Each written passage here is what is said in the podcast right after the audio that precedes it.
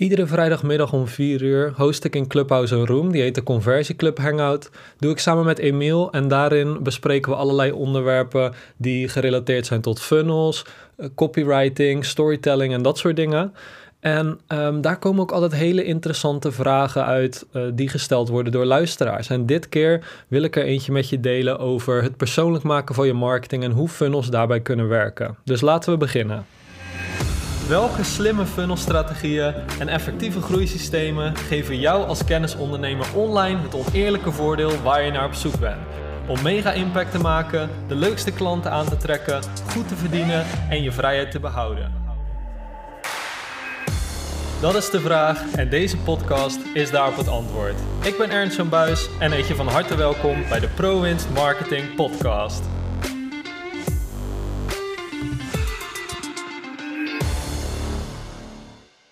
Er zijn nogal wat ondernemers die niet per se fan zijn van funnels of uh, die juist een hekel hebben aan funnels. En de reden die ik dan vaak hoor is dat ze het niet persoonlijk vinden of dat ze gewoon niet houden van het geautomatiseerde. Omdat je dan misschien maar een nummer bent of een naam op een lijst. En dat is iets waar ik het zo niet mee eens ben, omdat je het op een totaal andere manier kan inzetten. En over die manier wil ik het graag met je hebben. Want die vraag werd dus gesteld binnen Clubhouse. En diegene zei ook van ja, ik haat funnels niet, maar ik vind het ook niet echt uh, tof, want ik hou heel erg van die persoonlijke connectie, van het één op één. En toen gaf ik haar ook een voorbeeld van. Um, hoe ik zelf altijd eerst mijn één op één deed. En dat was namelijk, iedereen kon gewoon bij mij een gesprek aanvragen. Ik zette in een Facebookgroep ook gewoon van, uh, hey, wil je eens praten over je marketing? En ik moet zeggen, dat was echt super vermoeiend en ook vaak frustrerend. Want de mensen waar ik toen mee in gesprek kwam, die pasten niet per se bij mij. En die wisten ook niet wat ik deed. En ik had ook altijd het gevoel dat je jezelf dan soort van moet bewijzen. Of dat het uiteindelijk een beetje een rare sfeer is als je diegene vraagt of dat je samen gaat werken. Uh, dus dat was niet top. Weet je, ik had gewoon heel veel gesprekken met mensen die er totaal niet zo in zaten als ik. Het gevolg hiervan was ook dat ik heel veel tijd kwijt was aan gesprekken waar ik uiteindelijk vaak een beetje een soort van uh, nare nasmaak van had. Of uh, ja, waar gewoon niet echt voldoening uit, waar ik niet echt voldoening uit haalde. Totdat ik dus met funnels aan de slag ging. En ik zie een funnel zo niet als een vervanging van het persoonlijk contact, maar juist als een filter voor dat persoonlijke contact zodat je al veel beter idee hebt of dat mensen bij jou passen en zodat anderen ook een veel beter idee hebben of jij wel bij hun past. Dus om je een voorbeeld te geven, um, als mensen bij mij binnenkomen, uh, of binnenkwamen eigenlijk, dan was dat in een gratis online training die ze via de e-mail kregen. Nou, ze gaven zichzelf op. Uh, ze moesten een aantal multiple choice vragen beantwoorden. Er startte een training van uh, ongeveer negen mails, dus negen lesmails. En als mensen aan het einde, zeg maar, of ergens in het midden een gesprek inplannen, dan wist ik in ieder geval dat zij wisten wie ik was, wat ik deed, um, wat ik voor hen zou kunnen betekenen, wat een beetje mijn stijl is, waar ik totaal niet van hou, waar ik wel van hou, wat een beetje mijn achtergrond is en nog veel meer van dat soort dingen. Dus in plaats van dat ik meteen met iemand koud een gesprek had, waren de gesprekken opeens zo totaal anders. Weet je, ik was met mensen in gesprek en die namen alleen al de telefoon op alsof we al een hele tijd contact hadden. En in principe was dat natuurlijk ook zo. Ik was er alleen niet steeds tijd aan kwijt omdat ik het had geautomatiseerd. Maar dat wil niet zeggen dat ik die boodschap die ik stuurde, weet je, dat dat niet gemeend is of wat dan ook. Uh, het was juist zo dat ik echt heel goed na kon denken over wat ik die mensen wilde vertellen en wat zij op dat moment volgens mij nodig hadden om te horen. En de mensen die daaruit kwamen, echt het, was, het waren veel leukere gesprekken. Het waren mensen die bij me pasten. En uh, meer dan 75% van de mensen werd uiteindelijk ook klant. Of vroeg mij gewoon zelf van... hey, maar wat bied je nou eigenlijk aan? Wat kan je voor me doen? Want dit en dit is mijn situatie. En dat was zo'n verschil met wat het daarvoor was. Dus ik zie een funnel ook echt als een filter um, voor je bedrijf... zodat jouw tijd het beste ingezet kan worden... en zodat je alleen nog maar gesprekken hebt met leuke mensen...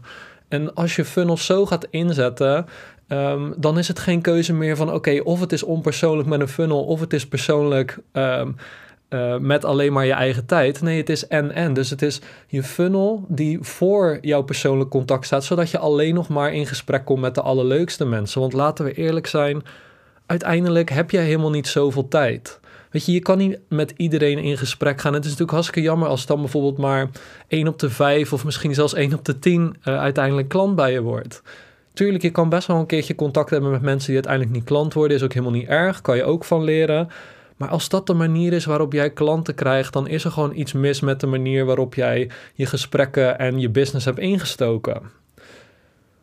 Als je ook kijkt naar het inplannen van een gesprek, dan uh, heb ik daar best wel wat in getest. Als in, um, weet je, stuur me bijvoorbeeld een mailtje en dan spreken we wat af. Of uh, stuur me een berichtje via Messenger tot aan uh, plan een calendar link in. Of zelfs plan een hele vragenlijst in. En dan hoor je wel of dat ik ook met jou in gesprek wil. En dat laatste, dat zorgt er natuurlijk voor iets minder aanmeldingen. Want je laat mensen door wat meer hoepeltjes springen. Maar het zorgde er wel voor dat ik al een veel beter beeld had of uh, dit wat ging worden. Als ik bijvoorbeeld zag dat mensen een bepaalde situatie hadden waarin funnels bijvoorbeeld niet interessant voor hun waren, dan hoefden we op dit moment het gesprek niet aan. En dan kon ik daar ook uh, heel eerlijk in zijn. Of um, als het iemand anders alleen maar ging om mij uiteindelijk iets te verkopen, of uh, het over een soort van samenwerking te hebben waar ik toch niet voor open stond. Ja, dan kan ik dat ook beter afwijzen. Weet je, allemaal van dat soort dingen die kan je dan al van tevoren zien. Ook bijvoorbeeld als ik de vraag stel of dat je bereid bent om daarin te investeren. Ja, als het antwoord nee is, dan kan je beter of een later moment terugkomen uh, of niet. Want weet je, als jij er niet in wil investeren, waarom zou ik dan mijn kostbare tijd in dat gesprek investeren? Weet je, ik ben ook een ondernemer.